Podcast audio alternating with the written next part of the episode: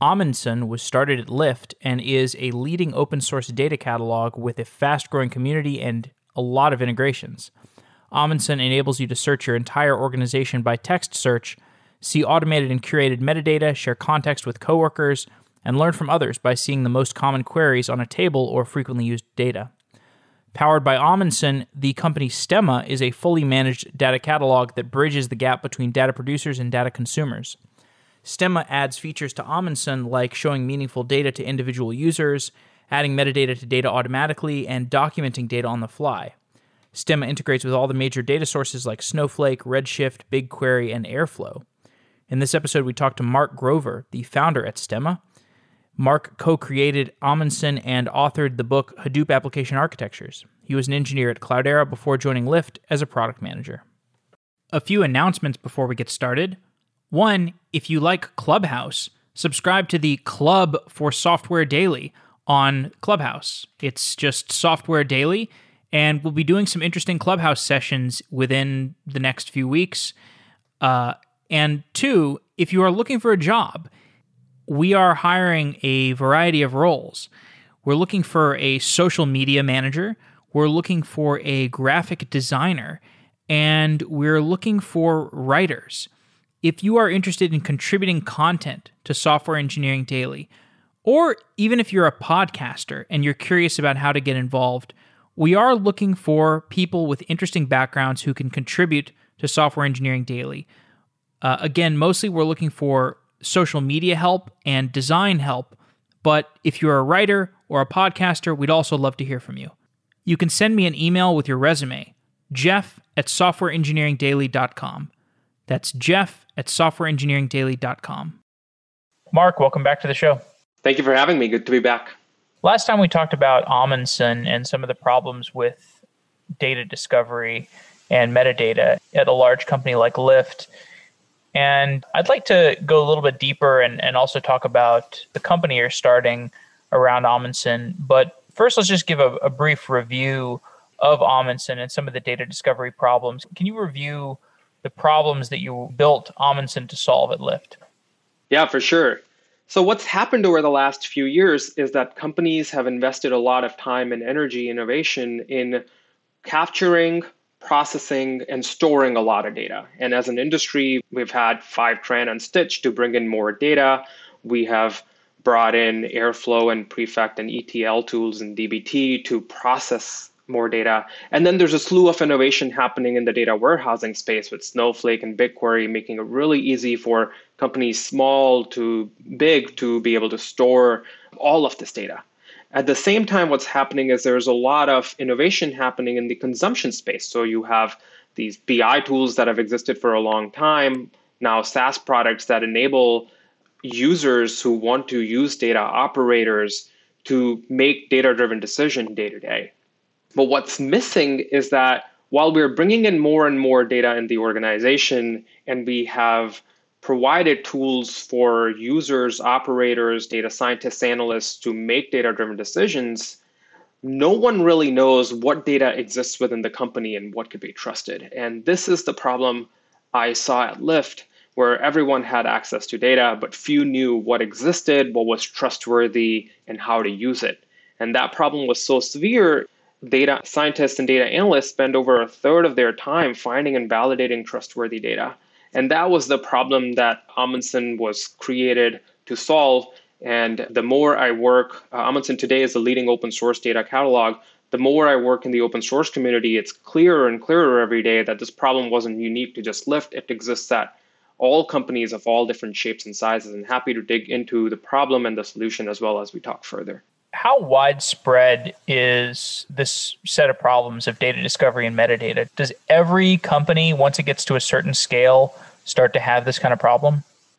Absolutely. So, this problem doesn't exist in super small companies where it's all in one person's head or it could be easily documented in one single place, like a wiki page or a doc. You could document what all your data exists and what each of the fields mean.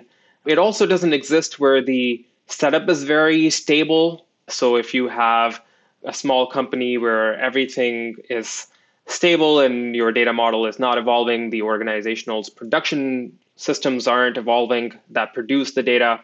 But that is a very small subset of companies. Most of the companies are big enough. Uh, the place where I see is a couple hundred employees for the company. You are big enough where there's enough data, enough people in the mix that you don't have a single person who knows everything, and the company is evolving in a place where you can't keep everything up to date with just a simple doc. So anywhere I would say from 300 employees to up, and the scale, the signals here are the number of employees and the growth, both addition and subtraction or moving of people within the company, as well as the amount of data the organization has and the change at which this data is coming into the organization or changing and evolving.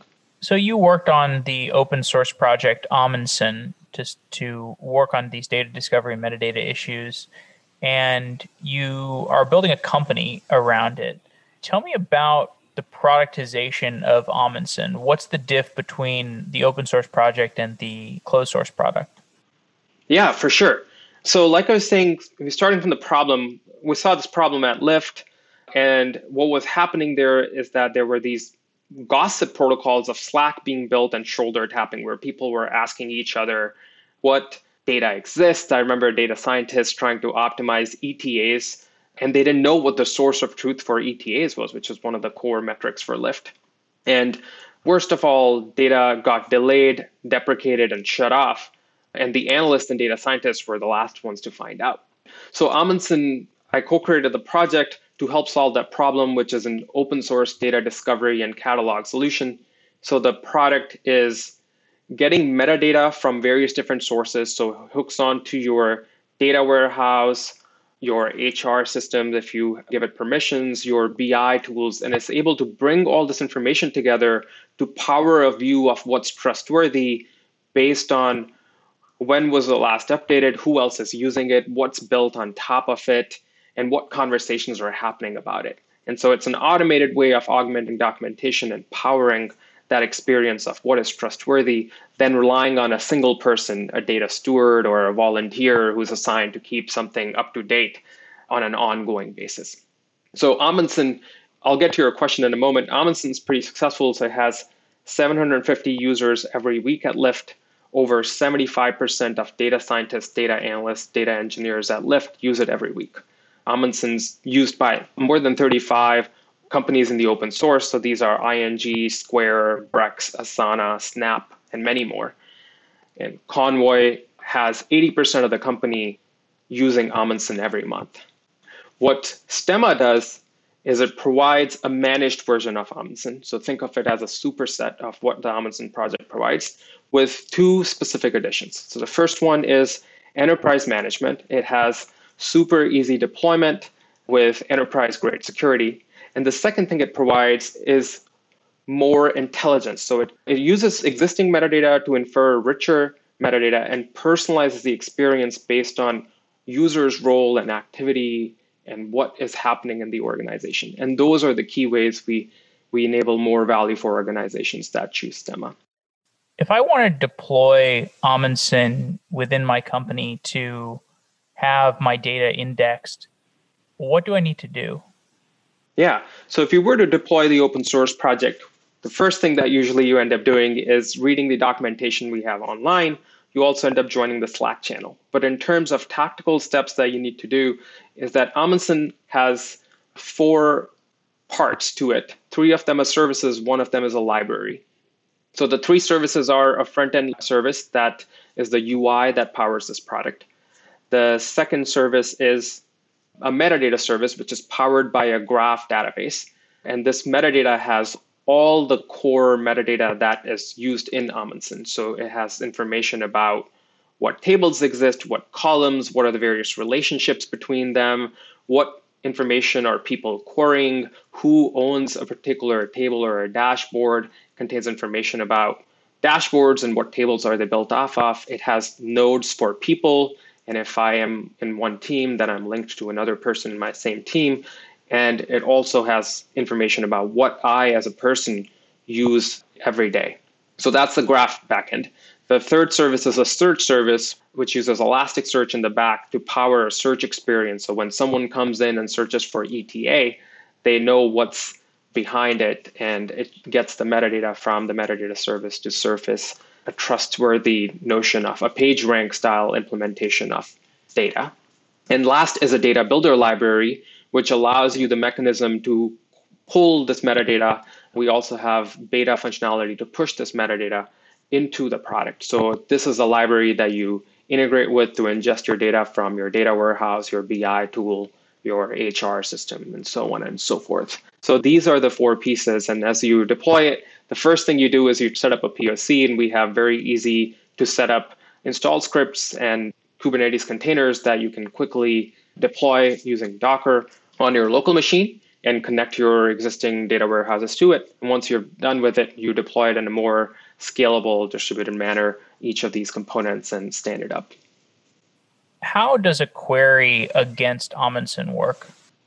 Yeah, so the two main query serving aspects of Amundsen are the search engine and the graph. And to give you a little more flavor of the product, the product is more like a Google search for your data.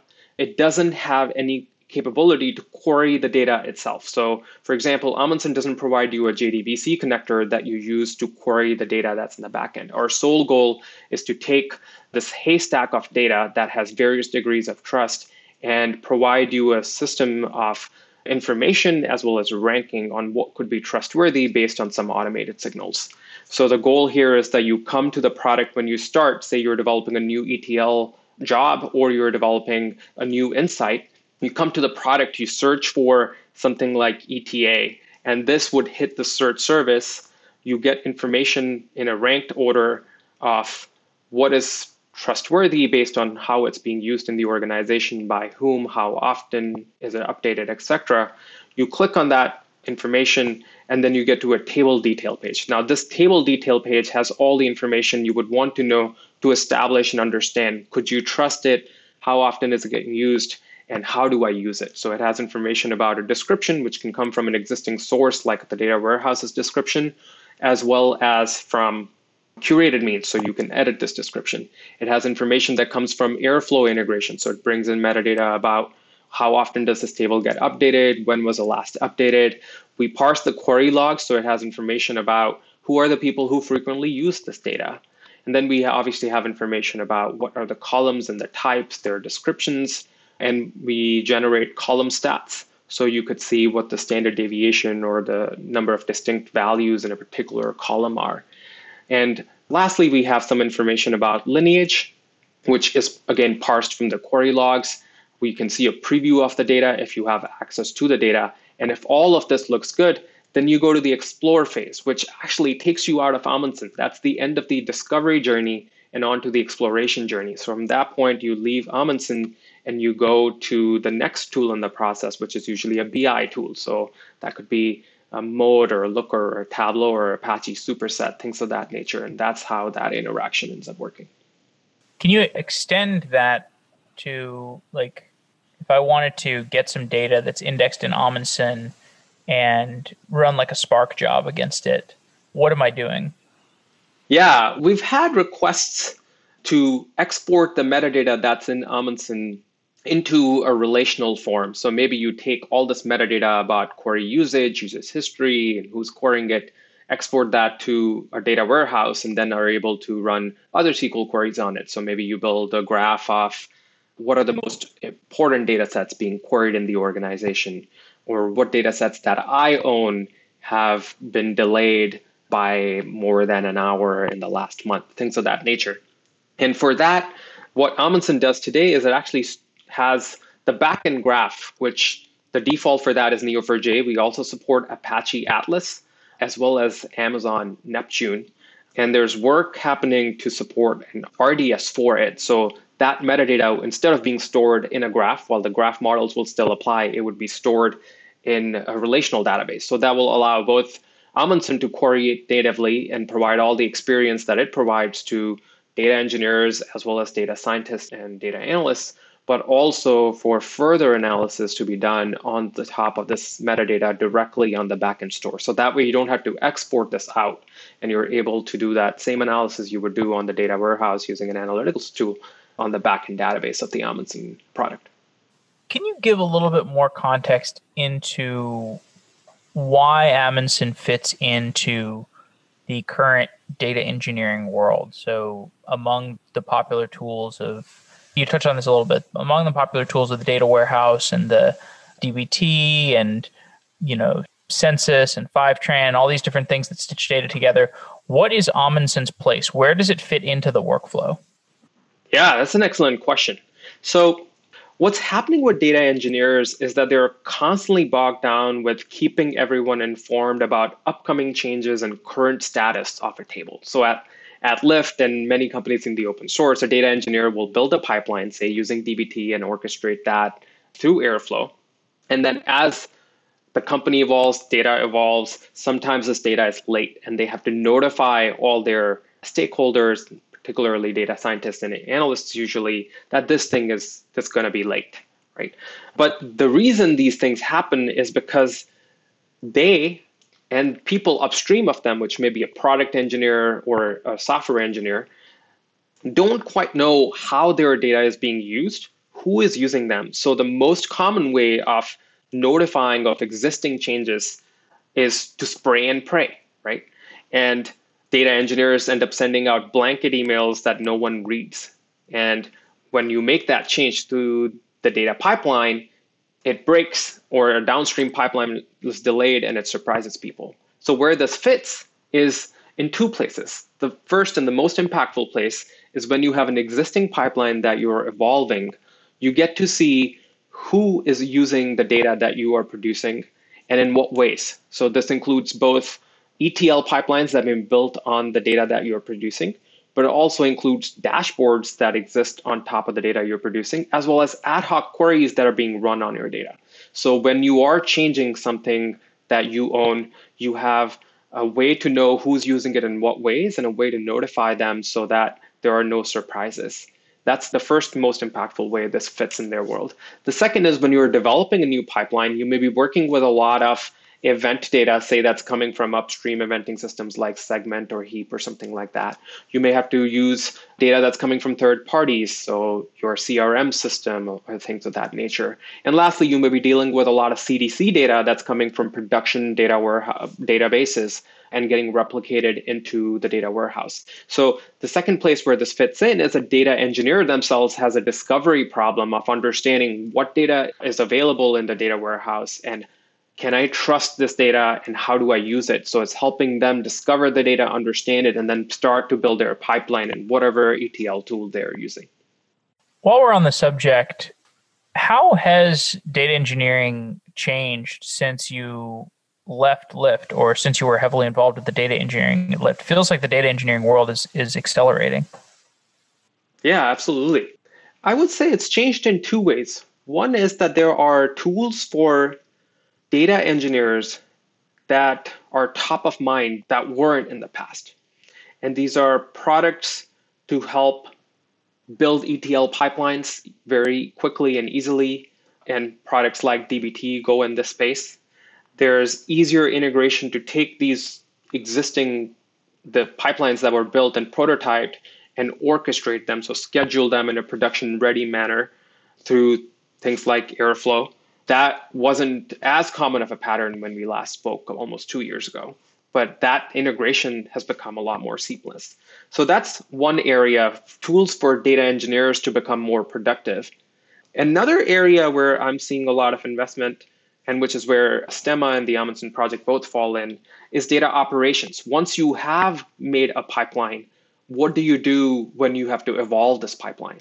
So this involves change management. This involves making sure that data is getting delivered on time reliably. This involves data quality.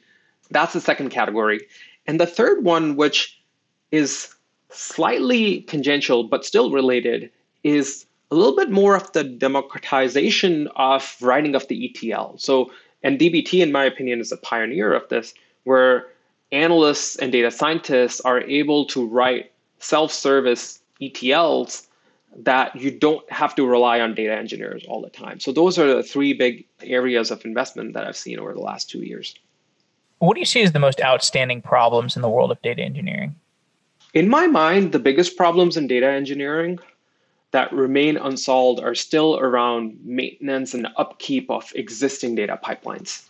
And these are the symptoms. So the symptoms involve keeping stakeholders posted when a pipeline is running late, telling them when it's supposed to land, and that's a very highly manual process, and you can not never keep anyone fully up to date. You always miss people and you spam people, things of that nature. It also involves knowing what changes are coming that are going to impact me as a data engineer and the pipeline I operate, as well as what changes am I making and who do I need to convey them so it doesn't surprise them. And then making sure that my data that I do own is getting delivered reliably and, and in a timely manner. So those are the areas of places where gaps still remain. And there are a bunch of different products in the space that help with them. Mine is one of them, and I'm happy to chat more about what's involved here for, for other products as well. I would like to go inside the perspective of starting a company around Amundsen. And like, I know there are some other like data catalog, data discovery, metadata systems. And I guess I'd love to hear about your competitive stance. How do you compare to the other products that are out there, and what's your strategy for competing with them? Absolutely. So, the problem that I saw at Lyft that I created Amundsen for that exists in a bunch of different companies. The status quo of solving that problem when I evaluated existing tools at Lyft was curation. So you have either a person whose full-time job it is to make sure this metadata is up to date and this metadata here involves descriptions the cadence of delivery what data quality rules apply things of that nature. Or you assign a volunteer responsibility to someone who already has a full-time job in a, of doing something else to keep this metadata up to date. And the biggest problem with that is that this information gets out of date really quickly and people already have other jobs if they are volunteers. And if they have this full time job, they almost always don't have the full context. So they then have to go to other domain experts to fill this information in. And so that was the key thing that was missing in existing tool, in my opinion, continues to miss today, is that there's a heavy curation angle and full reliance on curation, which doesn't work out in organizations where change is happening really quickly and you are democratizing access to data so more people can derive data driven decisions themselves. Coming to today, the key place where Stemma differentiates itself is that we uniquely augment your data with automated documentation so you don't have to document every single bit of information and certify every single data set. We'll support curation, and this is very important when you're changing user behavior. So if you're migrating from one particular data warehouse to another data warehouse, curation is the way you move people off. But at the same time, for the large majority of your data warehouse, you don't have to go document every single field. So that's the one thing. The second thing I find is that the data ecosystem is always evolving. And so the integrations and the metadata you obtained 10 years ago or even five years ago aren't the state of the art integrations today. And so today you want metadata from your Snowflake, your DBT, your Airflow, and bring that in to stitch a model of what is trustworthy in the organization. And so it's very important for any data catalog, Stemma included, is to have the most integrations and keep them up to date. And I think that's one place where having a vibrant community, with Stemma's product is backed by Amundsen, and Amundsen has the largest open source data catalog community. It's over 1,600 people and we have the most integrations. So keeping them up to date so they work for the integration, the organizations today and evolve as they invest in their future is very important. And those are the, the two ways that we differentiate. Have you managed to get some early like beta customers? Yeah, at this point, I'm not in a place to share the names of the customers. We do have early customers, and they come from three different categories about a third of them are Amundsen aware, so they they know the project, they want it, but may not have the investment they need in order to deploy this themselves. They use us to provide a managed offering of Amundsen with the enterprise management as well as richer metadata through intelligence. The second category are people who aren't Amundsen aware, but want a data catalog. And Amundsen is the leading open source data catalog and end up choosing us to deploy that in the organizations. And the third category is organizations that already use Amundsen have successful with it.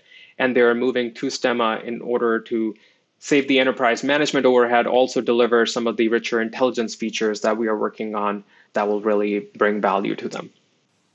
In your conversations with these early customers, was there any feedback they gave you that changed your mind about your perspective on the product and the product direction?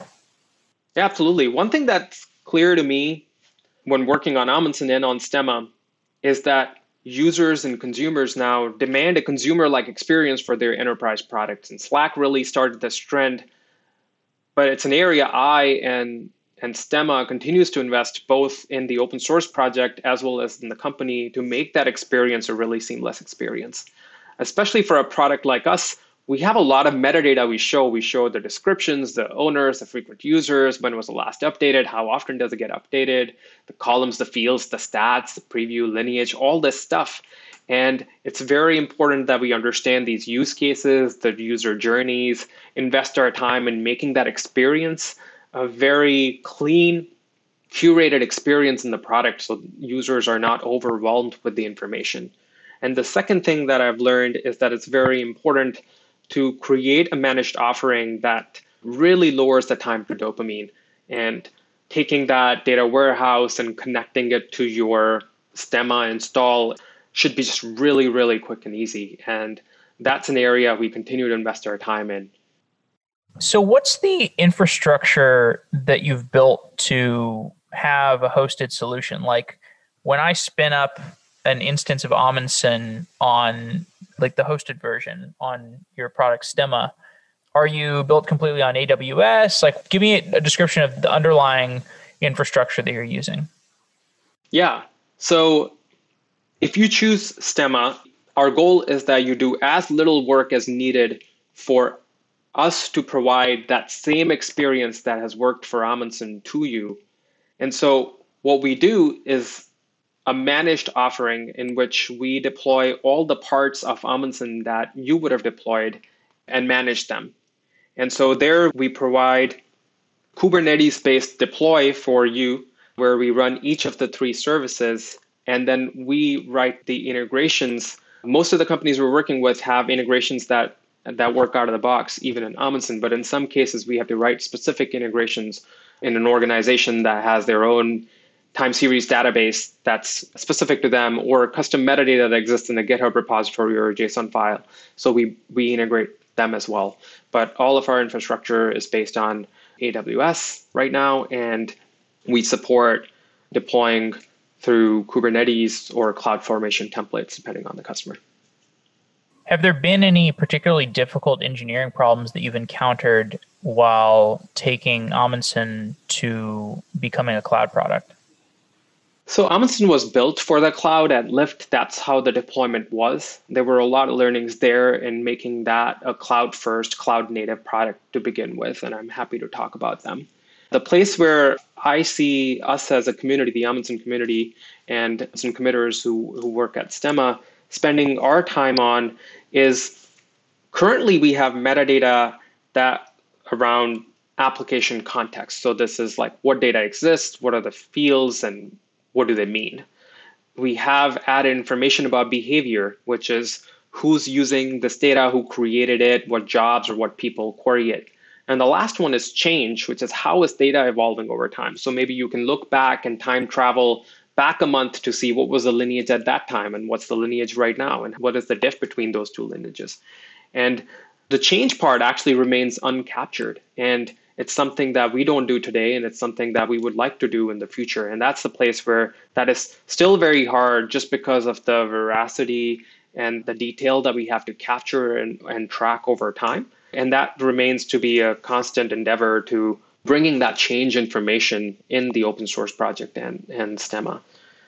In terms of what we learned at Lyft when we built Amundsen in the cloud was one thing that we did right, in my opinion, was to make the front end, all the services configurable. And so, one problem that open source projects have very commonly is that you end up maintaining a fork in the organization. And before Lyft, I worked as an engineer, a Spark developer at Cloudera, and I saw this very commonly in customers' environments as well, in, including Cloudera's, where you would have Hadoop and then you end up forking your own thing.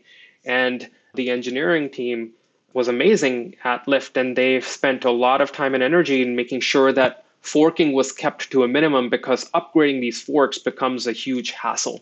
And so the repo structure of Amundsen at Lyft and that remains consistent for the open source companies is that you would get a front end configuration which is placed in a separate repo that overlays on top of the Amundsen front end repo. And so a lot of thought was placed in the mind so that users don't have to maintain their own forks and manage them. And it was simply a configuration that got overlaid. And we continue to make investments in making that deployment really easy. So, two of the more recent changes that we've done to the open source project is one that we have moved all these separate repos. So, Amundsen used to be four different repos one for each of the services and one for data builder and then we had one umbrella repo that submoduled all this stuff. We have moved all that to one repo. So it makes it really easy when you're developing or deploying this as a user to wrap your head around and maintain and manage this thing. So that's one recent change. The second change we've done is we have published a deployment guide and there is an Amundsen custom repo, which makes that act of overlaying also very easy. So all you have to do is we provide some templates for configuration files. You fill that information in, and if you use this custom repo along with the new mono repo of Amundsen, it makes it really easy for you to overlay these config changes and deploy it in your own local environment the way you want it to. Are you already starting to think about adjacencies to expand Amundsen into, or do you think just the data discovery and metadata challenges and kind of the productization of open source challenges that you have ahead of you are sort of enough to keep you busy for a long time? Yeah, so the space I am in is that of helping organizations and users in the organization trust their data. And there are three categories of problems that need to be solved here. The first one is data governance. Am I using the right data for the right purpose as an analyst or a data scientist as I'm onboarding? Am I getting ramped up quickly based on what my team uses and what my team owns? That's one category. Second category is data quality, which involves putting certain expectations on your data and making sure they're getting met on an ongoing basis. And sometimes maybe these expectations are being automatically suggested to you. And the last one is data operations, where you are investing time in products, making sure that data is getting delivered reliably on time every day. And it's very easy to keep doing that on an ongoing basis by staying on top of changes that are happening. We are in the data governance space, so the, the first pillar, and we want to do a good job of that space before we venture on anywhere. There is enough here for us to spend and invest our time in making organizations successful. It is also the place where most organizations have the biggest gap. So my goal and Amundsen project as well as Stemma's goal is to make this problem not a problem for organizations. And that means we are integrating with other products like data quality tools so that Amundsen and Stemma become the single pane of glass for you to see okay, what does this table mean? What were the data quality checks run on it? And seeing whether I can trust it based on all that information. And that's our focus. In terms of servicing more legacy companies, do they have a heterogeneity of data storage mechanisms that makes it difficult to integrate with their infrastructure to the extent that you would like to? That's a good question. Yes, the older the organization, the more disparate and diverse their data ecosystem. And that could come from storage systems, BI tools, ETL tools, and so on and so forth. I have not found that to be a problem. In fact, that's the place where the product really shines because where you have a more fragmented view of the world, the need for you to understand what exists and what's trustworthy outside of my blinders is even more important. So I think the larger the organization and the more fragmented it is, the more value there is to a product like a data catalog that can help your users automatically uncover what is out there and what could be trustworthy and who to talk to and who are the main users that I should be asking certain questions to. Do you have anything else you can share about the ways that a company changes after it adopts Amundsen or adopts Stemma, the company that you're building? Yeah, absolutely. So at Lyft and in the open source companies, over a third of data analyst, data scientist time is spent on finding and validating trustworthy data. After they've deployed a product like Amundsen, they see an improvement in productivity of data analysts and data scientists by 20 to 25%. And that's because you provided them the context in order to find trustworthy data and see where it's coming from, who it's used by. That number is very high and it leads to a very strong adoption of a product like this. So at Lyft, 75% of data scientists, analysts, and data engineers use it every week. And we are seeing over 700 users at ING, 80% of the entirety of Convoy uses this product. So it's a very sticky adoption because these users consider a catalog product like Amundsen to be core to their workflow and they use it both when they're creating new work, both ETL pipelines as well as analysis, but also when their existing work needs to be evolved or make sure that it's being communicated as to what changes are happening. So it becomes a very, very core part of their workflow. All right. Well, as we begin to wind down, any predictions about the world of data engineering, data infrastructure that you've learned from your work? I'd say a few things. First one is that every data user will become a data engineer. They take on responsibilities to understand and make decisions based on data, but often they have to modify the data for their own needs. And I predict that more democratized tools for creating pipelines, for managing, maintaining pipelines, for change managing those pipelines, for a more diverse set of personas with diverse skills is something that's going to happen.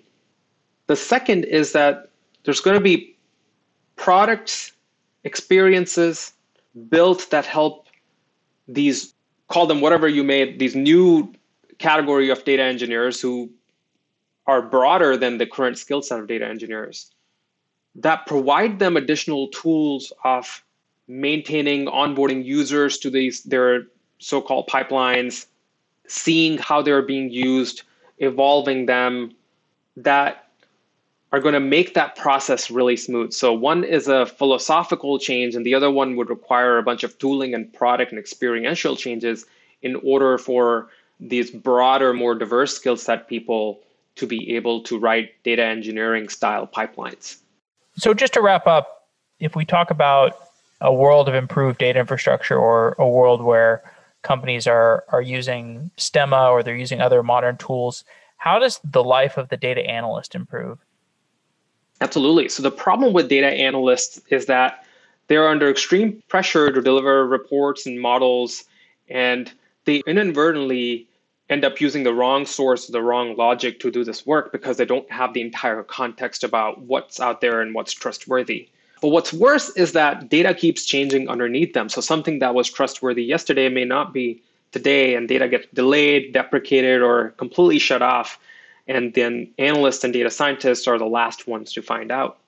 So the place where a product like Amundsen helps them is that they always know the up-to-date status of the data through the augmented automated documentation so you know how it's being used when was the last updated and you don't have to rely on paying a data engineer to be like hey is this getting delivered on time what does this column mean and that is the change that that this product brings in their day-to-day workflow. This makes the analysts and data scientists over 20% more productive on an ongoing basis. Okay, so zooming out, let's just summarize what we've been talking about. So, can you just review the problems of data discovery and what you've been working on and the progress you've made so far? Absolutely. Yeah. So the key problem is companies are collecting more data than ever before, processing more data than ever before, but users, data engineers, data analysts, data scientists, very few of them what know what exists, what's trustworthy, and how to use it. This problem is severe. It existed at Lyft, where I co-created Amundsen project, and it exists in all companies of any size once you reach a couple hundred employees.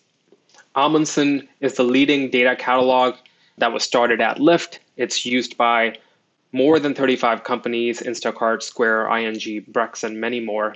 And users of Amundsen see 20 to 25% improvement in analyst and data science productivity after deploying it.